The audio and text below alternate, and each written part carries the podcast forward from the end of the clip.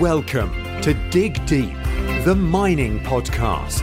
In this podcast, we go deep into mining news, hot topics, and live interviews with mining professionals and leading figures in the mining industry. Introducing your host, Rob Tyson, founder and director of Mining International and Mining International Executive, a leading global mining recruitment and headhunting agency. Hi, mining community. Welcome back to another episode of the Dig Deep, the mining podcast. And today's guest is Andrew, Andrew Swart, global mining and metals leader at Deloitte. Um, Andrew's a returning guest, and he's going to be talking about a recent report they released around the 2030 decarbonisation challenge, the path of the future of energy. So let's get straight into this and welcome Andrew. How are you doing, Andrew? I'm doing well, and thank you for having me back on the show. No, and I appreciate you uh, taking the time to do this. Um, I wanted to give us a, a, brief introduction about yourself. This is, uh, I believe, your third time on the on the podcast. So, if anyone wants to know a little bit more about you, they can go back to the previous episodes. But if you can give us a very brief um, overview of yourself and an overview of the report, um, and then I've got some questions that I want to ask you uh, around this uh, uh, this actual report. Yeah, sure. So, um, so look, uh, you know, Andrew Swart, I lead Deloitte's global mining and metals uh, practice. Um, it is a practice of around two and a half thousand people um, uh, globally. And um, I've spent pretty much my, my whole career in mining, uh, originally from South Africa, and now based in Canada, and had the privilege and pleasure of working in many countries around the world, including Russia, Switzerland, and uh, many parts of South America. And yes, I just wondered if you can. Um, obviously, you re- recently just released uh, this uh, report, which is the de- decarbonisation challenge. Just wondered if you can give us a brief overview of the report, and then I've got some questions to sort of dig deeper into that. Yeah. So, look, um, energy for, for us has increasingly become one of the, I guess, defining portions of conversations with mining in, with mining industry. Um, and it's certainly something which we've written a lot about over the last sort of couple of years. Um, and I think it's it's clearly uh, an incredibly important issue for uh, broader society uh, and investors more broadly. And so, for, for mining companies in particular, but this report that we wrote actually covers broader energy, resources, and industrials. So, whether or not that's mining, oil and gas, industrial, um, power and utilities type companies as well. Um, you know, this this issue of, of decarbonization is both a complex one. Um, it's also one where there's also a fair amount of uncertainty. And so the intent around the report was to take a 15 year view on energy and saying, you know, can we use scenarios to think about different ways in which this might play out? And therefore what might be the implications and opportunities for different companies within the energy resource and industrial sector. Um, and so that in a nutshell is the report. And we've you know gone further and done a specific mining and metals overlay onto that as well um, and i think makes for a great read but also is is really um, uh, designed to help companies think about uh, this landscape strategically and what they need to be doing from their own company's uh, perspectives and points of view. Yeah. So, what are the top drivers are uh, top drivers of decarbonisation? Okay. Well, so when we think about um, drivers, again, as I said, it's a complex issue. You sort of have to unpack this, right? So let's start first of all with sort of society's demands. And here we're thinking both about customers and you're thinking about, you know, employees. And so, you know, I think in the last year and a half to two years, we've certainly seen a, uh, a big increase in climate change pro- uh, protests um, far more self awareness on the part of consumers um, and sort of end companies around this issue of decarbonization and what the impact various commodities, minerals, or end products are actually having um, on, on the environment. So, this is a broader societal trend, which I think is well established and, um, uh, and kind of well known. The second is you know, this is cascaded now, obviously, into the realm of, of public policy. Uh, clearly, some portions of the world which have really embraced this, you know, more than others. But um, uh, I think at the end of the day, what you are seeing is both um, governments um, as as well as you know different now companies committing to to uh, decarbonization targets. I mean, you know, take for example, China more broadly has has put in place um, targets to actually, you know, drive um, towards decarbonization in, in the next couple of decades. Um, there's probably more than 40 governments around the world which have actually put a price on carbon um, and are then flowing that through in terms of taxes, in terms of cap and trade programs, and things like that. And then there's the investor pressure, right? So one of our top trends in mining this year was um, a trend which we call the rise of the social investor. And this is really about how investors are now putting the pressure on mining companies um, through this lens of ESG, environmental, sustainability, and governance type principles. Um, and then finally, what I would say is you, you've you've got these drivers of, as I said, you know, customers and, and end markets of, of governments, of, um, of investors. But most importantly, for mining companies, there's also an economic lens to this. So this is not, you know, some altruistic um, type purpose that's out there. At the end of the day, energy accounts for something like 25 to 30% of direct operating costs of, of a mine. I mean, these are energy intensive users.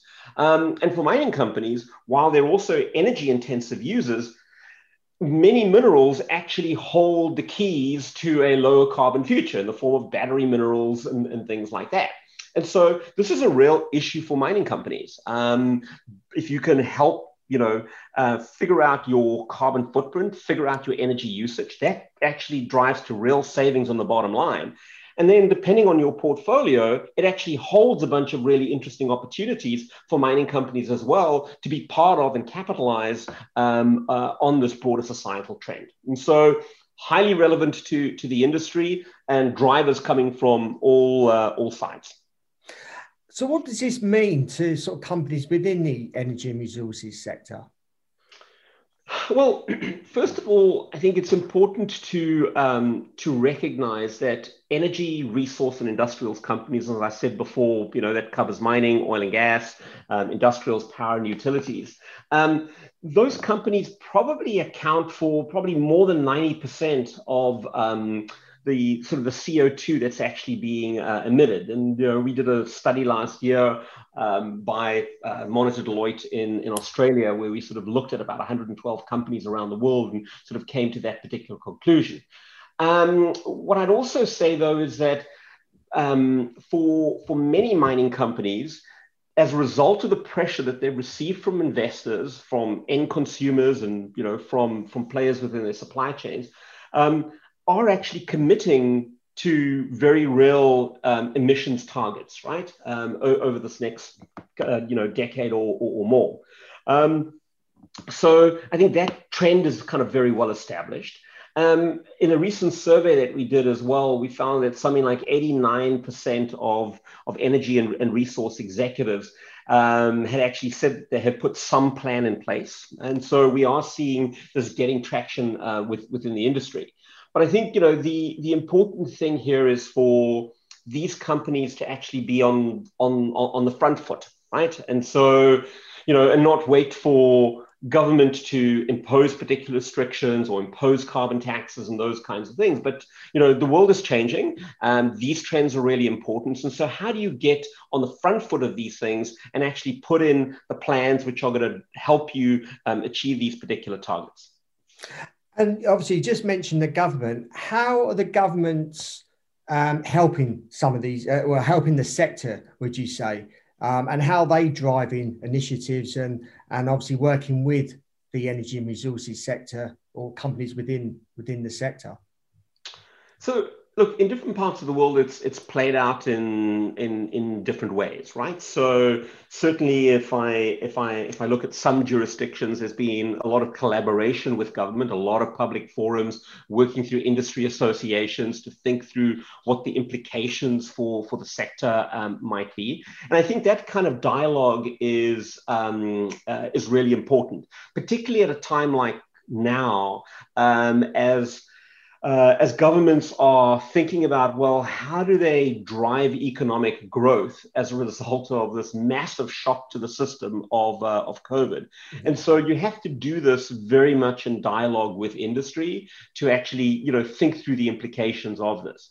What I'd also say, though, is that um, as one thinks through this economic growth, you've also got to take a longer term lens and say, if if we believe this is a longer term trend, and that's probably not much of an uncertainty. The uncertainty, I think, is how quickly does this actually take place, and what sort of time frame, and um, how might this play out in different you know parts of the world.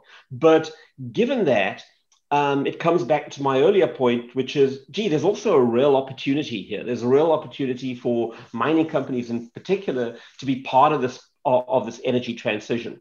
And so, again, in different parts of the world, you are seeing government incentives um, in, in place to really begin to drive so called critical minerals initiatives. I mean, we saw the US government, along with about nine other partners around the world, or governments around the world, sort of signed on to. Um, the sort of critical minerals initiative, which is really um, meant to to drive some level of of security, should I say, uh, around some of these particular commodities. Now, you know, without getting into sort of global geopolitics here, you know, there are there, there is some geopolitical axes that are sort of playing playing out here. You know, China has made some very strong moves over the last couple of years into that particular space, own a significant amount of the resources um, in critical minerals, in rare earth metals, those kinds of areas. And so um, many other countries are, I guess, recognizing this and also beginning to sort of play catch up um, to this. And so um, I think those are also some of the, the government moves that you that you are seeing in different parts of the world. And how are companies approaching decarbonisation?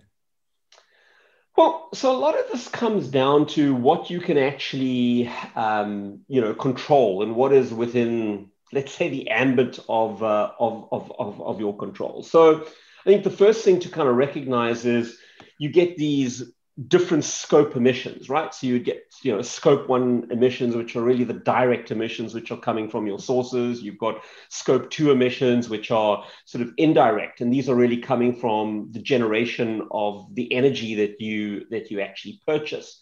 Um, and typically, in scope one, scope two emissions, a lot of these are, you know, within the control of uh, of companies, but it requires you to be quite purposeful in a figuring out well where are the big you know energy sinks and what are those kind of impacts? Um, and then going through the, the the diligence of saying well gee are there you know are there ways for me to switch some of those particular sources? Are there ways for me to use technology um, against scope one and scope two emissions um, for me to you know lower my my uh, my footprint? Um, when you get to scope three emissions, however, and these are so-called, you know, indirect emissions, which are all the way along the value chain, both upstream and downstream, and these are, you know, harder to control um, because they're outside of the gates of um, of these particular mining companies. And so it really gets to how are your products actually being utilized, um, uh, you know, down the value chain. And so I think this is the area which becomes probably a lot more tricky. Um, it's certainly one where you begin to get into areas of the circular economy. It probably requires a broader group of stakeholders together with government to actually begin to kind of think through through this particular problem. But at the end of the day, I think right now a lot of the focus is around scope one, scope two, putting in those particular plans, getting management commitment and operational commitment to drive those particular plans, um, and um, and executing on that. Yeah, um, obviously this report covers a number of different industries. How mining uh, companies approaching uh, decarbonisation, and how would you fare them against other industries that this report has sort of covered? And is there is there any is there anything that they're probably not doing that they should be doing that other industries are? Okay, wow, a lot in there. There's a few questions there. uh, how long have I got? okay, uh, look, let, let, me try and be sort of succinct on this one. So, yeah. look, how are they um, approaching this? So, I think one is there are there's a lot of uncertainty around how this plays out in different portions in different you know areas of the world. Now as you well know for a lot of mining companies you're dealing with multinational entities who have got um, you know operations in a variety of different countries around the world.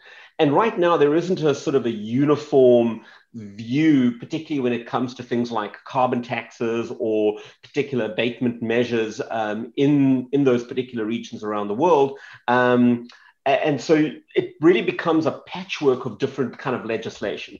So I'd say the general approach we've seen with many mining companies is, is they have um, they've utilized scenarios to say, hey, how could this actually play out? But they've also taken a view of, well, let's just let's assume um, that we are probably heading towards the most stringent of um, of those kind of regulatory environments. And so let's actually figure out what are what is the most stringent common denominator and apply that across our portfolio, right? And and that gets you then into the kinds of analysis which said, well, if this was applied in this particular region, what would the implications for us actually be? And so I think companies are leveraging these kinds of tools um, to, to apply these uh, to, to, to their portfolios, which then informs the kinds of actions that they are, are likely to take um, uh, around the world. Um, in terms of what different sectors are, are, are, actually doing differently. I mean, a lot of this comes down to, first and foremost, the portfolio that you're actually sitting with. So, in some ways, you know, the oil and gas sector is probably um, a lot harder hit because you are dealing with a portfolio which, by just by its nature, is pretty carbon intensive, right? When you look at mining companies, I mean, it obviously affects let's say coal mining companies in particular thermal coal producers probably a, a, a, lot more just in terms of the portfolio. Um, and i think that would be probably the big distinction maybe between you know oil and gas versus mining um, is the nature of the portfolio. And so for let's say non thermal uh, coal producers um, it's less about the commodity, but it's probably more about the energy that's being used to extract that uh, extract that commodity. Um, so, so the impact becomes different. Um, what I would say is, I'd say, from what we see anyway, certainly many of the major mining companies, the big multinationals, um, are probably the most proactive in this particular area. Um, they're also dealing with very sophisticated investor bases. Um, and so the kinds of pressure that you would get from some of the major um, uh, you know, capital investors around the world, um, they're applying pretty stringent len- lenses. And so it's no surprise that you see some of the big multinational firms actually really getting, getting out um, uh, uh, ahead of these particular areas.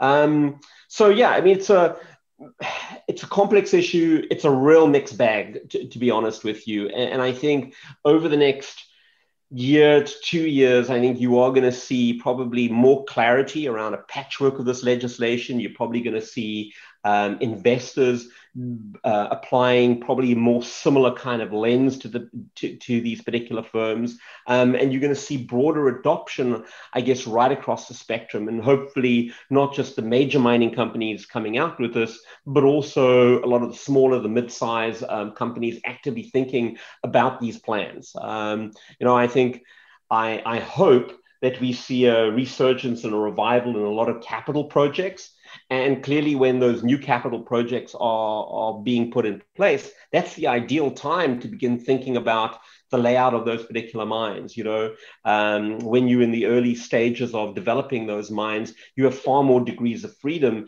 in terms of the kinds of technology that you put in, how you might lay out the mine to drive a lower carbon footprint, and those kinds of things. Um, obviously, you mentioned it is complex, so I wonder that's probably the reason why it is a ten-year challenge um, because obviously the the complexity of and the nature of everything that's involved in uh, uh, obviously as we're talking about mining um, there obviously is a lot of challenges that have to be overcome and i, I take it, it it is the reason why it's going to be a 10 year plan yeah so so look i mean let's let's disaggregate that a little bit. So you know, one is um, I think for for um, for many mining companies, um, uh, just by virtue of the resource base, right? Um, you are having to put down longer term, um, you know, trends or longer term plans in place. It is also capital intensive, mm-hmm. and, and so you know to make some of these switches does require capital expenditure, right? And so you really have to go through the, the due diligence and putting those economic cases uh, together. So I guess almost by definition, then it is a it's a longer term journey that many mining companies are having to go through. In our report, we did take a 15 year view or a 15 year lens onto this, but the reason for that is really around the the uncertainty about how this landscape could actually play out, right? So there are a lot of uncertainties associated with energy, uh, with the energy transition. These could be uh, uncertainties from a social perspective. And so, how are you going to see the continuing evolution of customer uh, demands? You know there could be technology uncertainties around you know the extent to which some of these technologies particularly things like battery storage are actually going to evolve or carbon capture those kinds of areas um, I mean, there are going to be ongoing environmental uncertainties, particularly around um, you know policy uh, policy making. There's going to be economic uncertainty. So, how deep and how extensive is this COVID shock that we're actually you know undergoing right now, or, or broader geopolitics, uh, which is also likely to, to have an impact. However, when we wrote the report, we really brought it down to two um, fundamental uncertainties um, that we see over a 15 year time period. So, one is, is, is what I might call the societal response to climate change, right? And so, when, when you think about that, a lot of the uncertainties there um, is really around the extent to which society sort of continues to shape this and put pressure on governments and companies to drive this particular change. Um, you know, you go back only several years ago and you will see how it's evolved in different countries. Um, and so, do you see a ongoing pressure on the part of society and end consumers around this? Or do you see um, something where actually this economic shock that we are currently undergoing actually dominates and, and, and consumers are saying well gee you know i'm prepared to put climate a little bit on the back seat because what i'm really prioritizing right now is you know my own job the economy and those kinds of areas. And so how does that actually play out in the next kind of 15 years? And then the second big uncertainty was around global dynamics. And this at, at the heart of it is really the extent to which you see real global collaboration around some of these issues? Um, do you see countries, regions around the world, um, you know, coming together to drive policy, to put these kinds of plans in place, and so that you don't end up with this myriad of, you know, patchwork legislation? You know, or do you see a more isolated, a more fragmented world going forward? And you know, you just need to look at some of the trade tensions um, around the world, whether or not it's in you know North America versus China right now, which has been playing out, or in your own backyard uh, around kind of Brexit. And so, do you see a do you see a more fragmented world from that perspective, which is then, if anything, likely to cause an enhancement of this patchwork of, of legislation versus a, a narrowing and sort of more uniform view. So, I mean, these are two big global trends the societal response and global dynamics. And if anything's likely to shape this landscape and drive a significant level of uncertainty in the next 15 years, it's likely to be these two trends, right?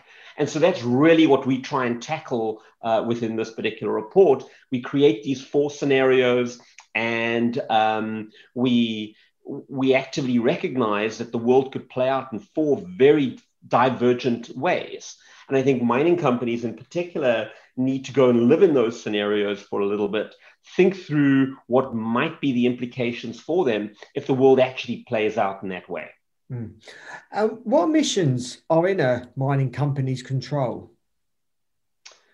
Yeah, so again, it comes back down to largely the scope one, scope two um, emissions. And, um, you know, this gets you into saying, all right, 25, 30% of direct operating costs are in um, uh, are energy related. And so looking at how are you using things like diesel, you know, how are you, um, you know, looking at your uh, your grid electricity that you are pulling out? And where are those how is that electricity actually being sort of produced? Um, you know you're looking at sort of core uh, very energy intensive processes, be it around crushing or milling um, or haulage, as an example, and saying, hey, are there more efficient ways for me to be able to, to drive those kinds of things? So, you know, those are all the things which are really within uh, mining companies, uh, you know, control the areas where um, in those sort of scope one, scope two emissions, which are maybe even you know are less in in in companies you know control, are, are going to be things like just you know methane leakage in coal mining as an example there's not a lot you can do about that or if you think about how cement is produced um, you know co2 is just a natural byproduct of the calcini- sort of calcination process and so um, there are some things in your control there are some things which are less in your control but either way you need to have a plan around it yeah. Um, got one more question. Um, what can mining companies do to decarbonize uh, along its whole sort of value chain? Yeah. So um, first of all, I think uh, number one, it's about really understanding your value chain, right? It's really about understanding who are the suppliers that you are entering into partnerships with, um, and what are the implications for those partnerships or in those partnerships on your on your different emissions. So i think you know gone are the days where you are, are literally just you know creating partnerships or signing particular contracts. But i think what this is forcing companies to sort of think about is to say well gee i really need to understand the nature of those partnerships. I really need to understand how my products are being utilized where they're actually being utilized. Um, and so um, so i think that visibility on who buys who sells the ores whether or not you're talking about traders and consumers um, and how these are being used, that's kind of critical what you are seeing is some mining companies now utilizing things like blockchain enabled you know tracing um, methods to be able to look at how minerals are being used upstream downstream of, of, of the value chain um, and tracking these sort of from a from a low emissions uh, uh, you know perspective. There are also a bunch of um, of various responsible, you know, resourcing groups, you know, like RCS Global as an example. Um, I mean, these are cross-industry collaborative efforts um, which are, are, are really looking at um, the uh, at the supply and the traceability of some of these particular minerals and, and how they're actually being sort of used. And that's increasingly becoming important, particularly in the area of critical minerals for downstream, um, you know, manufacturers, right? And so uh, you know, you recently saw um, saw some of the battery makers, for example, now actively striking deals with some of the mining companies um, in, in in those areas, right? Because they're really trying to find um, uh, or create traceability, but they're also trying to um, uh, ensure that there is responsible um, responsible sourcing of those particular minerals. And so all of these issues become quite nested, you know, with, with within each other. Andrew, really appreciate your time and uh, obviously providing uh, these details around uh, the uh, decarbonisation challenge uh, that the mining industry is facing. Um, if our audience wants to reach out to you um, and has some more questions around uh, your findings, how can they go about doing that? Sure. Um, so they're happy to uh, email me on aswart at deloitte.ca. Um, I'm also on LinkedIn and uh, happy to take uh, uh messages there as well. So yeah. Uh, thank you for having me on the show. Yeah, no worries, and I'll put all these in uh, sh- in the show notes as well. Your contact details. I'll also put the report as well, so um, all, our audience can uh, have a look at that. So really appreciate your time. Um, hope you enjoyed the episode. Um, if you feel that anyone um, or any colleagues within the industry that you know would benefit from listening uh, to this uh, episode, appreciate if you can pass this uh, uh, pass this on to them. So until next time, happy mining. Thank you for listening. Remember to reach out to Rob via the show notes and be sure to subscribe and leave a review. Until next time, happy mining, helping each other to improve the mining industry.